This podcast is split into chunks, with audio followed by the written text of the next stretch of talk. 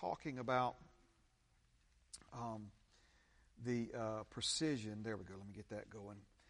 We ended our study last week talking about the importance of precision when it comes to faith, hope, and love. And we're going to hopefully get back around to that this evening. I, I, I, I showed up here this morning fully in, intending on um, bringing that to you and some other things that I've had with me in the pulpit now for some, I guess, four or five weeks.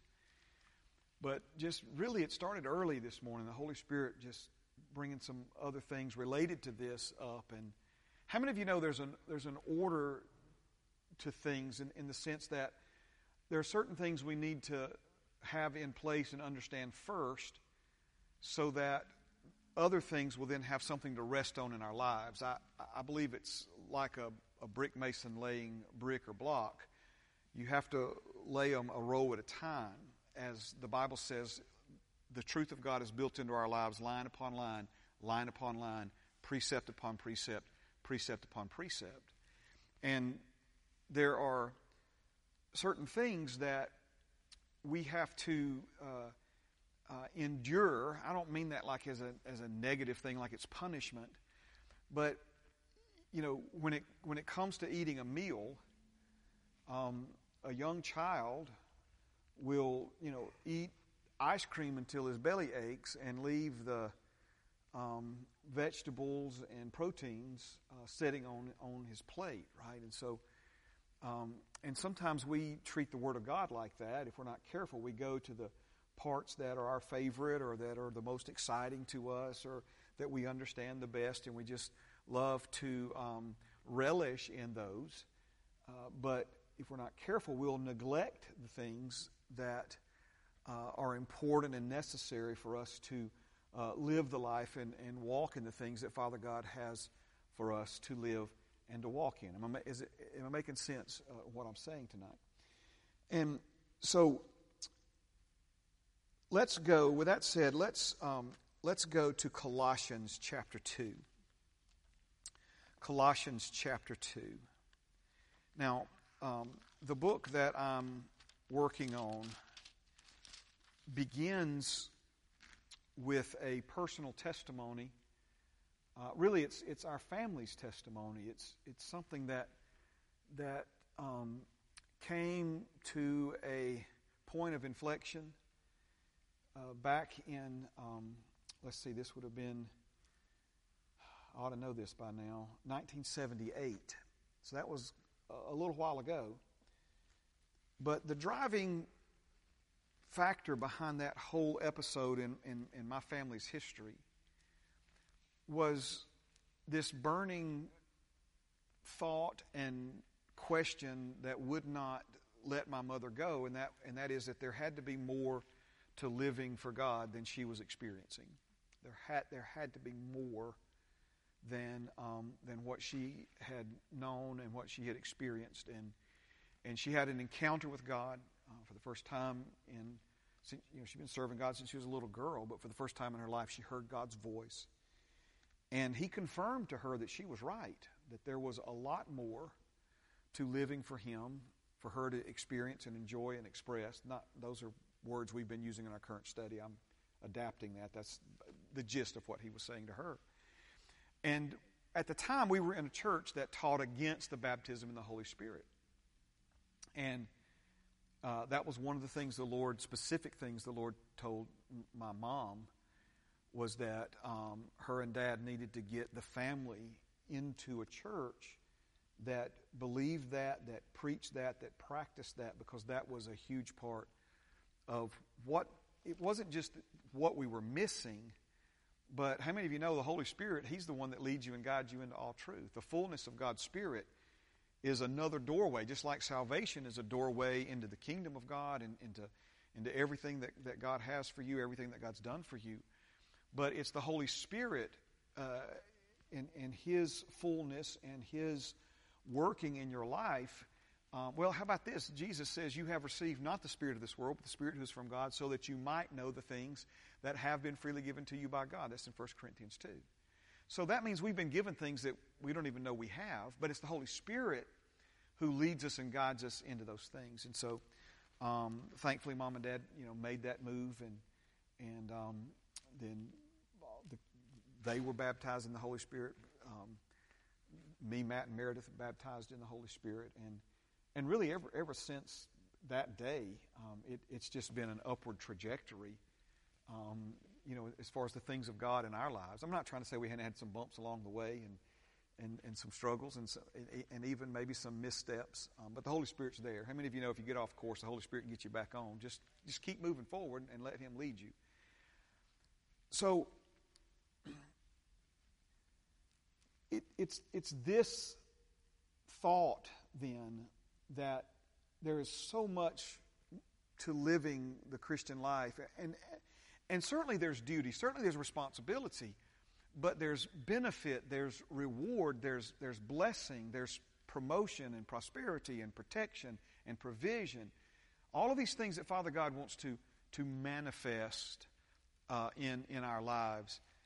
I was uh, teaching on Monday from the uh, Luke, the 15th chapter. And a lot of times we call the story the parable of the prodigal son Jesus began the story by saying a man had two sons. And that story is as much about the older brother as it is the younger brother. As you perhaps know, the younger brother went and, you know, he, he, asked, he asked his father, he said, Father, I, I want my inheritance now in, instead of, you know, waiting until you pass. And the Bible says that that that father divided to both the younger brother and the older brother. It says he divided to them his livelihood. Well, you're familiar with the story, perhaps. The, the, the, finally, the prodigal son, after prodigal means wasteful, after he wasted everything, he came home. His father restored him, uh, threw a big party, and celebrated. This son who was dead and lost is alive again and is found. But the older brother, now see, again, a man had two sons. The older brother's out working in the field, and he gets very, very angry because um, this, uh, as he says, that son of yours came home and you've killed the fatted calf for him. Anybody remember what he said after this? All these years I've done everything you've asked and you never even gave me a goat to celebrate with my friends. And the father looks at him and he says, Everything I have is yours. Everything I have is yours. Now, talk about acknowledging every good thing that's in you.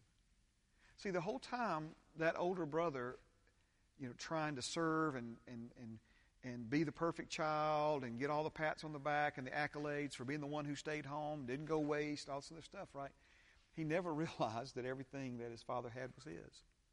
How many elder brothers now are there in the body of Christ? Everything Father God has. If He spared not His only Son, but delivered Him up for us all, how will He not now with Him, Jesus right back at His side, freely give you all things? But that elder brother never acknowledged his inheritance.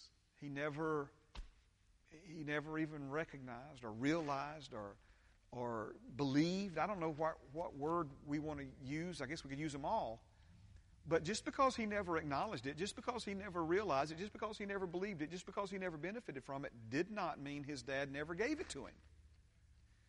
And so all of these things that that belong to us, not because you know I've imagined it, but because the Word of God says it. Things that Jesus paid a very high price for us to have. Let's say you you spend a lot of money and give somebody a, a, a gift and, um, and they just go hang it in the closet or they just go park it in the garage or go put it in a drawer somewhere. Well, those, you gave them that gift because you want them to enjoy it. You, you, you want to see them driving it. You want to, you want to, you want to see them uh, using it in some way. Amen. And all of these gifts that Father has given to us. How about Ephesians 1? That our eyes would be opened and, and, and, and with the spirit of wisdom and revelation and the knowledge of God, that we would know. And then he goes into all these things that we would know. And one of the things is that, is that we would know what are the riches of the glory of his inheritance in us. See, we've, we've been given our inheritance. Our inheritance isn't for when we get to heaven one day and we'll be given it then. You've already, you, you've already received your inheritance, and as an heir of God and a joint heir with Jesus, you've been given a share of everything Jesus has been given a share of. So the question then, and I'm, not, I'm just, I'm asking it. I'm not trying to accuse or offend or anything, but where are these things in, in, in our lives? Why, you know, uh, thankful. Listen, I don't mean this, uh, you know, as, as being an, uh, ungrateful or, anything of that nature. So, uh, you know, so much of God's peace, so much of God's joy. I mean, you know, the things that I've experienced and, and, and things that I'm enjoying in my life today because of the goodness of God. But there are, there are, there's so much more for us. There's so much more for us. And so, how do we tap into that? You know, these, these, these inward realities of the new birth becoming an outward expression of life. What's involved in experiencing more? Because remember, the things that are in us, the glory, even, the treasure that's in this earthen vessel, it's, it's not just for our benefit, it's for Father's glory and for the benefit of others. We talked a little last week about, you know, Peter and John. And that, that crippled man, they said, Look, such as we have, such as we have, we're going to give to you. And what they had for him was healing. You will never convince me. The Lord Jesus Himself would have to stand in front of me and somebody else before I would ever be convinced that that same healing that was in them is not in you and me right now. It's in you and me right now. You know, well, those were disciples, Pastor Mark. Those, those were apostles. They had, see, that's the problem, and that's what we're, we're going to try to drill down into tonight. Where do, where do we get this that, that that was for them and not for us? We got that from traditional religious thinking, not according to Christ. That is not what we, that we, he says it this way in Ephesians, you have not so learned Christ I don't know where you got that from, but you didn't get it from Jesus' example. Amen.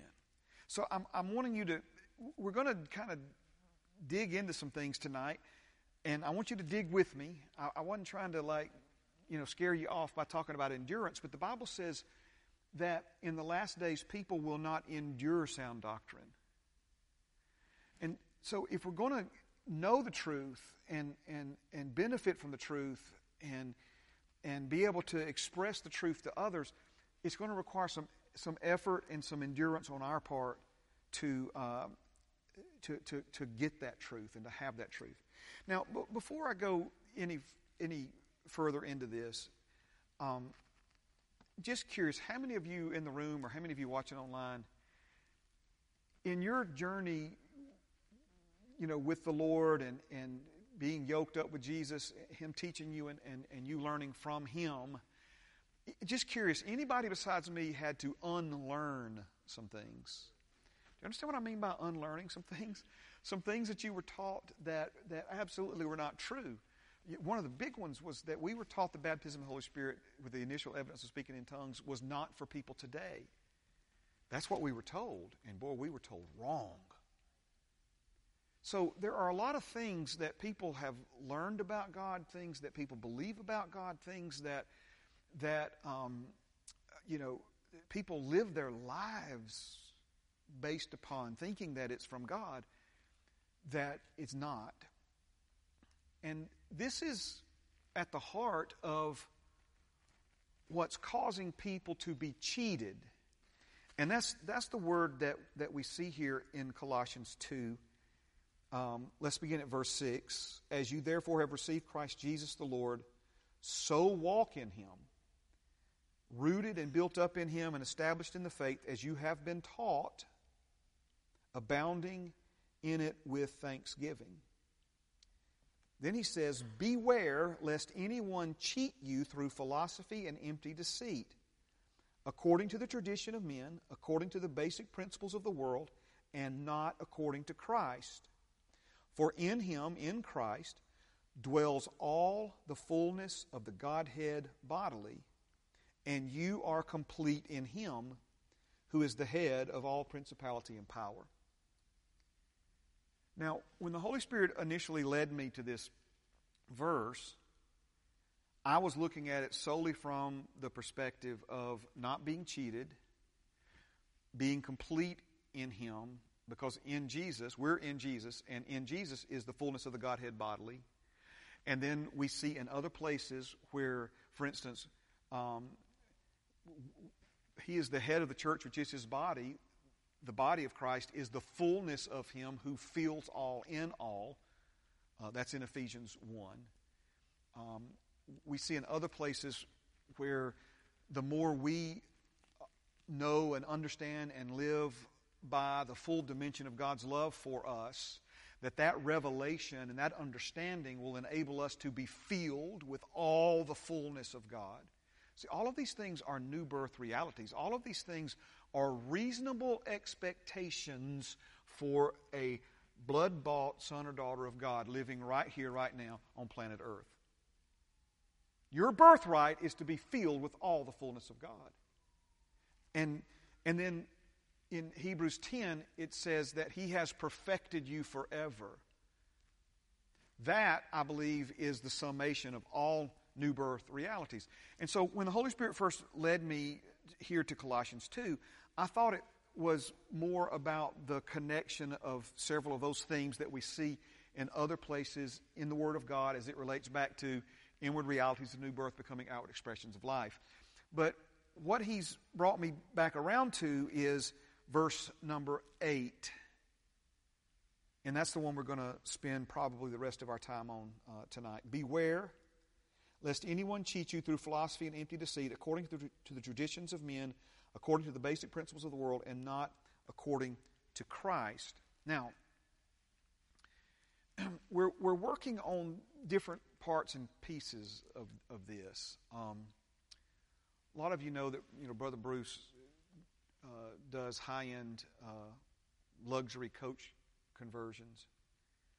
Um, he'll probably get me for this, but just the favor of God on his life, he, he's been selected by um, uh, the, the show, The World's Best. I don't know if you've ever seen that show where they take certain companies and, and, and, and fo- anyway, he, he has been chosen and they're doing a, uh, a television program on his company as the world's best coach conversion company. All right, that's, come on now, give the Lord a hand clap of praise on that one, right? Let me tell you even more about my brother, okay? He told him that he would do it, but that there were other really good conversion companies out there that he wanted them to at least be mentioned and, and, and, and given a part in all of that. See again. That part, Bruce, to be honest with you, meant more to me than the, honor that you received. But when he does one of those, it's a huge project, as you can only imagine. Um, like if I started dropping names of people that he's built, uh, um, I had the honor of helping him on a, you know, just for a few hours on uh, a um, mobile recording studio for uh, some of you may have heard of a guy named Timbaland. Is that, you know, is that who? And that who? Yeah, I thought so. Um, and we're talking about multi-million dollar projects and things. Okay, so this huge project, as you can imagine, um, he's got some people working on one part of it while another group is working on another part where somebody else is is is, is doing the wiring and in, in other words the project is you know has different parts of it being worked on at the same time and and so our current study we're kind of spread out we've been working on a little bit here and a little bit there and, and, and this sort of thing and and I don't like to do it that way but that's kind of how it's just been organically flowing in, in my heart and life. But I want to make sure you understand what all this has to do. And so last week, when we talked about faith, hope, and love abiding together, they go together, they work together, they produce results together. They're a system, they're a dynamic, interactive system. And that we need to restore precision we need to store, restore precision. Because, see, faith is something very specific and precise. But we throw faith around like it just means anything and everything. You know, the world even say, you just got to have faith, brother. Well, see, true Bible faith is based upon something that ties you back to the God of the universe. Have faith in God is what Jesus said, right? And it's something God has said to you that causes the faith He put in you to awaken and arouse. Your faith latches on to what God has said, and you trust Him based upon what He has said. You believe, right? There was just this, this general kind of, well, you know, I believe in God. I'm an American. Of course I believe in God. You know, these, see, all of that, we, we throw these words around. How many people say hope and what they really mean is wish? Hope and wish are not the same thing. And so we've gotten very loose in our understanding of these things, and it's costing us. It's costing us. And so we've, we've got to come back to the precision of, of how, how faith, hope, and love work together as a system to produce the results in your life. Remember, God loves you, He loves the world, but unless the world believes on Him and receives the salvation that He's offered them, they're going to be lost. So love can only do so much. He died for you while you were a sinner. But in order to receive the salvation that He's already provided, you've got to receive that by faith. But then once faith and love produce salvation in your life, there has to be an expectation that kicks in after that. What, what are reasonable expectations for a born again believer? And expectation is what places a demand on the new birth reality. But when hope just means anything in the world and faith just means anything that, it, that you want it to mean, when you, see again, there's no precision there. It's, it's like having six out of seven numbers, or I guess nine out of ten numbers of somebody's telephone number.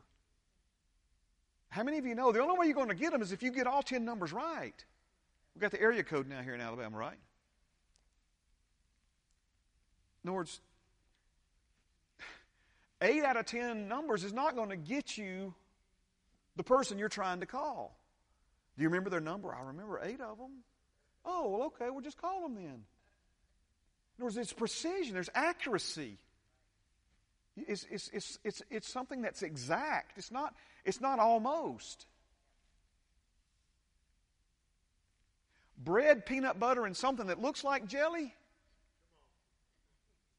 that ain't a peanut butter jelly sandwich. Are you understand what I'm saying? But see, we, we, live, we live in this, you know, in the world of participation trophies, right? Where close enough is good enough, and God ought to just quit being so stubborn and, and, and just work with us and blah, blah, blah. Man, are you kidding me? He's not stubborn. It's precision that's required in these things. And there's so much confusion and religious indoctrination and philosophies of this world, all these things that he's talking about here, that have contaminated you know, what faith really is, what love really is. The world is so confused about love. They're so confused about faith. They're so, I mean, hope is like, what is it? What is it? Is hope even needed? When it's the one that brings it across the finish line. All right, so let's spend a lot of time setting this up. So beware. So we've said it before, I'll say it again. It's one thing to receive Christ, it's another thing to walk in Him. Walking in Christ Jesus means walking out in your life reality, the new person you became and the fullness you received the moment you were born again. Now, cheated by all these things that He says cause us to be cheated, right, um, is what we've got to start dealing with.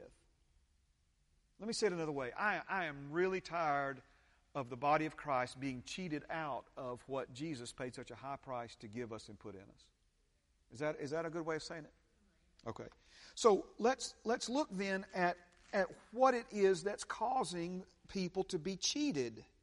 He says they're cheated through philosophy and empty deceit according to, to the tradition of men, according to the basic principles of the world, and not according to Christ. Now,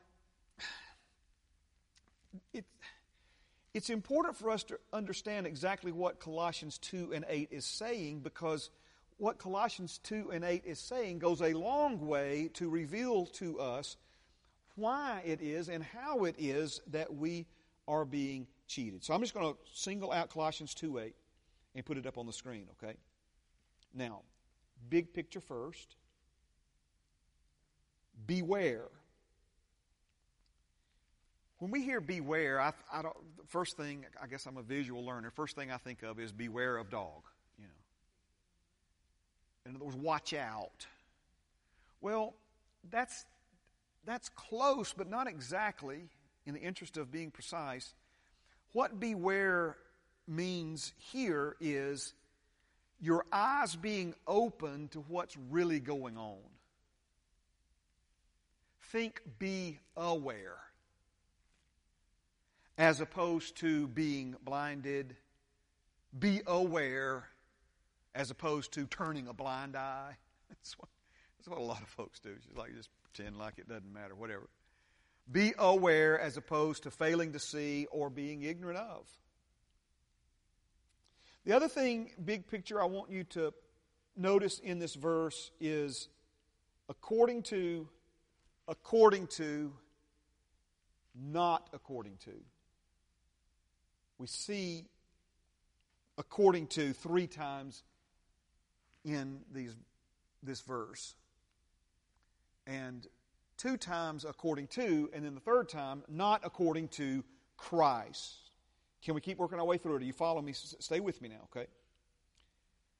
So, what something is based upon? According to, according to means that which a thing is based upon.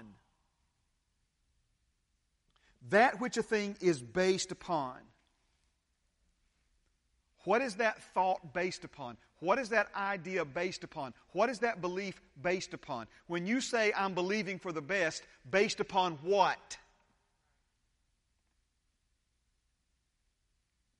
I had a book recently recommended to me. I, I, I listened to it, and I, I mean, I, the guy's a professing believer, whatever that means in our world today. I'm, I'm nobody's judge. Um, but if I could sit down and have a conversation with this guy, he, he just said, you know, one time too many, the universe being good to me, or the universe this, or the universe. I'm like, universe? What in the world are you talking about, dude? And maybe, listen, um, Dr. Myles Munroe did this. There were times he would write books from a Christian perspective, but would try to tone down some of the uh, preachiness of it to, you know, Paul became all things to all people to reach some. I'm nobody's judge. I'm just saying, okay? But how many people are believing everything's going to be all right? You know, was that, did Bob Marley sing that? I mean, you, based upon what? Based upon a song they used to play in eight tracks in your mama's Buick? Based upon the universe owes you one?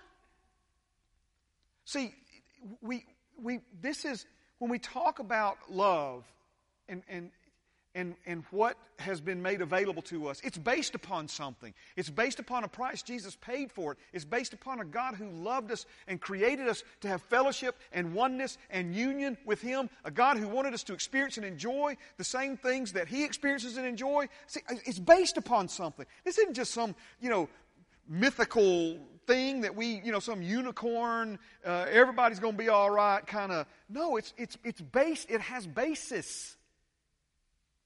So when you see that word according to, he's, he's talking about that which it's based upon. And so, what something is based upon is critically important when it comes to God's system of faith, hope, and love. Faith is based upon God, but specifically something God has said. As a matter of fact, I, have I've said this over and over. I, I'm, I'm standing by it.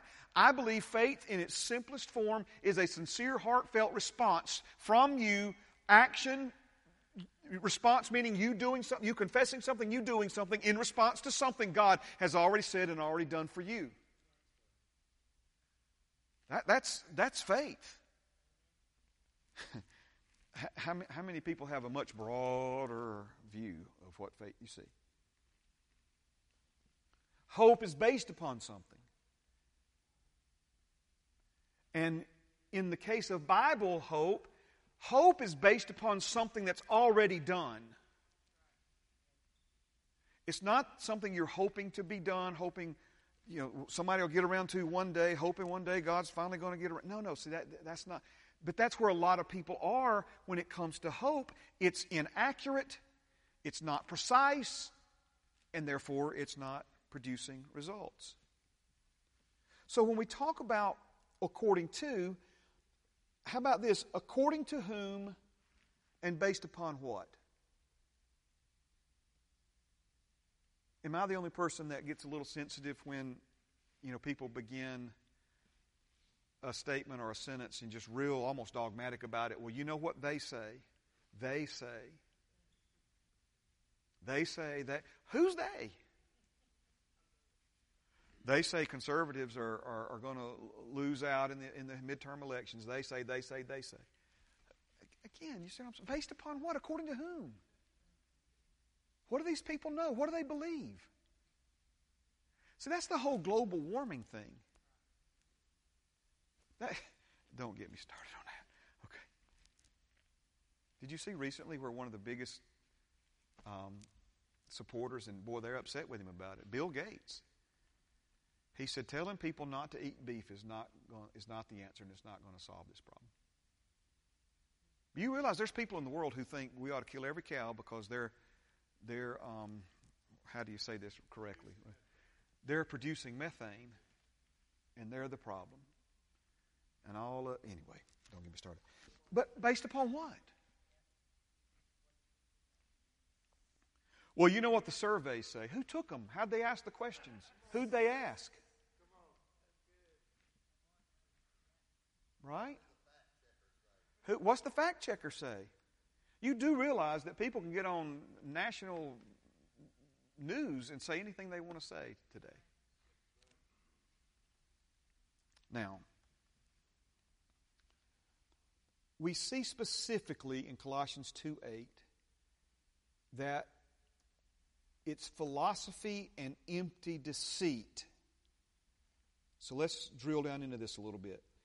Philosophy here is not like you would go to college and take a philosophy class. Philosophy, in and of itself, is the pursuit of wisdom. Now, there's the pursuit of worldly wisdom and there's the pursuit of godly wisdom. But in this particular context, the philosophy is referring to human logic, intellectualism, religious based doctrines, and speculations. Also known as the best answer I can give you right now. It's a speculation, right? Empty means without results. How about if I put this on the screen for you? Some of you taking notes, okay? Empty means without results or without demonstration, also known as a theory. If something is a theory, that means it cannot be proven. How do you prove things? By demonstrating it. Now, a deceit is simply believing something to be true that's not true. And so, if I could just, I'm trying to put these in words and communicate them in a way that you can register with them, all right? So, an empty deceit then would be things that sound good but produce no results. Now, we don't have any of that in the body of Christ, do we? My goodness gracious. I mean, our world is full of things that sound good but produce no results. People, are, people make a living every day selling folks things that sound good and make no res- but produce no results. Our world is full of this. It's empty deceit. Okay? Philosophy has to do with human logic, human reasoning, human intellect, religious based doctrines, speculations. A speculation you know, if somebody if somebody builds a spec house, when I, we were in the cabinet business, Pam and I put a lot of cabinets in people's spec houses. What are they doing? They're building that house on speculation. In other words, they're building that house, the place they're building it, the size they're building it, because their speculation is their best bet, their best guess is when they're finished with it, somebody's going to pay them a nice price for it. One man that anyway, he, we drove past the house one day. He said, See that house right there? I said, Yeah. He said, It had two birthdays before I sold it. He, in other words, he speculated, but he, he was wrong, okay? So, a speculation, we, we hear that, and it's, it's not just a random guess, it's not just pulling a number out of a hat. A speculation is the best answer we can give based upon what we know right now. That's not good enough. When Jesus said the Holy Spirit inside of you would show you things to come, we're trying to figure out what's going to come in the future based upon our best guess on what's happened in the past. Our birthright calls for more than that. But now, watch what he says here, because uh, Colossians 2 8 again, lest anyone cheat you through philosophy and empty deceit, what is the philosophy and the empty deceit? It's according to, based upon, originating from, coming out of the tradition of men. See, there's layers to this. Coming out of, based upon, the tradition of men. Okay? Now, this is another huge one right here. A tradition. So, what are these according to or based upon the traditions of men. What is a tradition? A tradition is a belief or practice, a belief or practice passed down from generation to generation. A belief or practice passed down from generation to generation. Now, the key word here is tri- uh, uh, the key words are of men traditions of men. How many of you know God and His Word, He established holy traditions? Passover was a tradition. Passover was something that, that uh, He instructed His people. You do this every year at this time of the year, and you use this as an opportunity to, to tell your children about how God delivered uh, His people out of Egyptian slavery and the blood on the doorpost and all of those. And of course, we know that that was a tradition that pointed to Jesus. It was something that God established. But these aren't traditions that God established. These are traditions of men, hence the human logic, the speculation, uh, things that sound good but produce no results. Now, tradition appeals to something deeper within us than mere logic, and this is a strategy of the devil. Beliefs based upon tradition can be very difficult to change. Once a wrong belief becomes tradition, it takes on a life of its own. People will accept traditionally held beliefs and practices, even if they're wrong, because tradition seems to give it credibility. It's, it's robbing God's people it's cheating God's people out of experiencing. Can you, can you imagine some of the churches in this country if I was to stand up in, in, in those churches and say, uh, the glory that Father God gave to Jesus, He's given to you, and it's in you right now. And that was the same glory that was manifested forth in Him that turned the water into wine. See, the traditions that they believe, the things that they hold on to, would prevent them. Hey, how about this? Did Jesus not attack these things? I, I want to say he challenged these things. Jesus did more than challenge these things. I mean, his first sermon, you have heard it said, but I say unto you. Now, what had they heard? You have heard it said, an, an eye for an eye, right? Well, that was from the Old Testament. That wasn't just something somebody came up with. But one of the things that had happened, being passed down from generation to generation, all of that had lost its real effect and impact on them because they had come up with all these different workarounds and loopholes and ways to, to, to you know, dodge the issue and also this. Jesus said, I say unto you, if, if you hold hatred in your heart for another man, you've already murdered. It's no different than you murdering him. He was challenging the, these philosophies, these traditions, these intellectual uh, mindsets. And they wanted to kill him for it.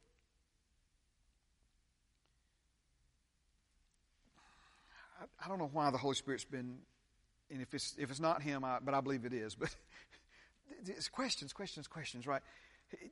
Here, here's a question What percentage of the average church attending person's beliefs are based upon tradition instead of the Bible?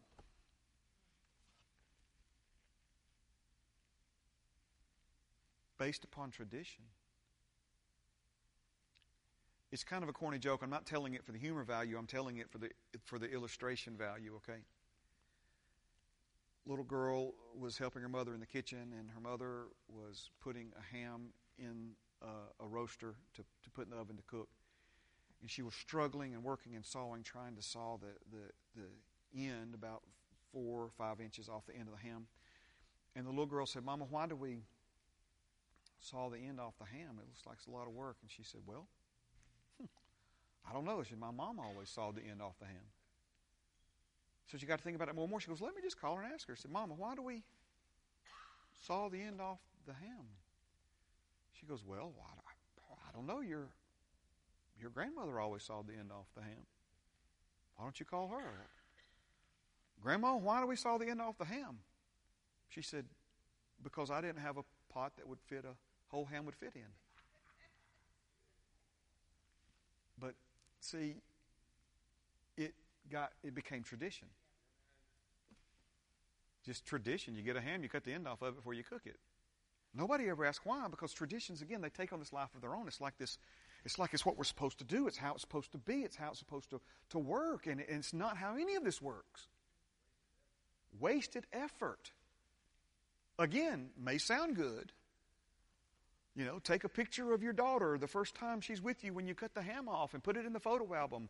My daughter's first in cutting off the ham time, you know, and it's like, what? What to what end? To what result? To what benefit? A great example. Um, let me see if I can say it this way.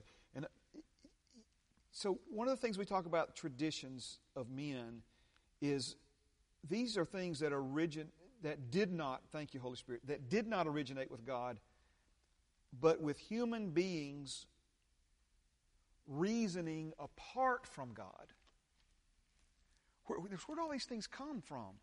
How do they become traditions? How, it's, it's, it's human beings trying to, to come up with answers and ideas and ways of doing things without ever talking to God, without ever consulting God.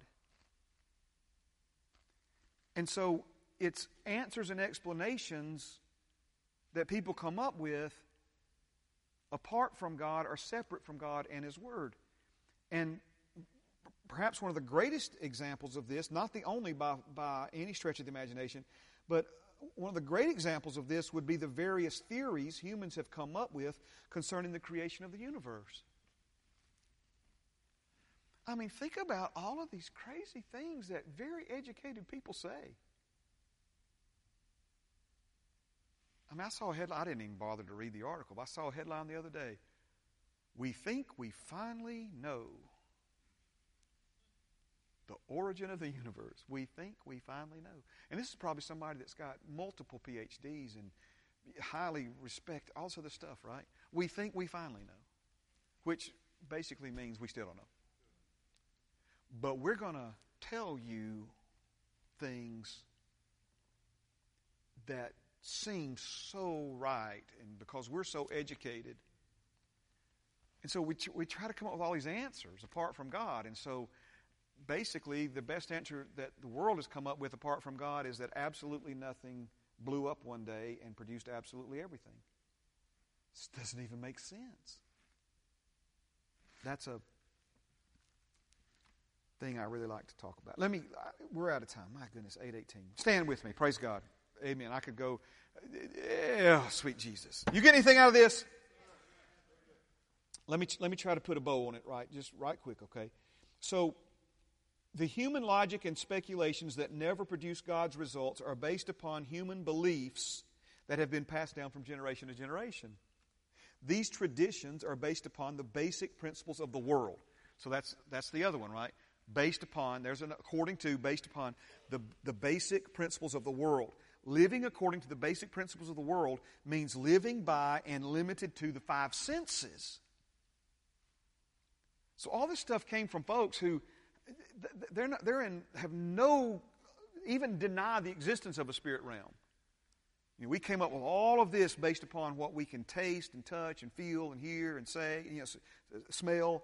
Um, so he's talking about the most basic and therefore the least way or lowest level of existence is living only by your five senses. So, what causes God's people to be cheated? Here's the boat, okay? Living by human logic, speculation, and things that sound good but produce no results. Living by traditions passed down from generations uh, who lived only by their five senses and not according to Christ. And not according to Christ. I want to pass to future generations what it looks like to live according to Christ.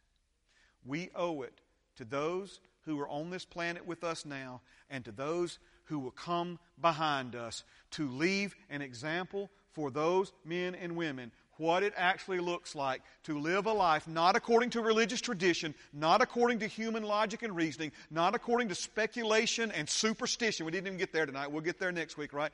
All, all of these other things that people, you know, have these crazy ideas about, right? And, and, and it's all based upon that and not according to what Jesus said.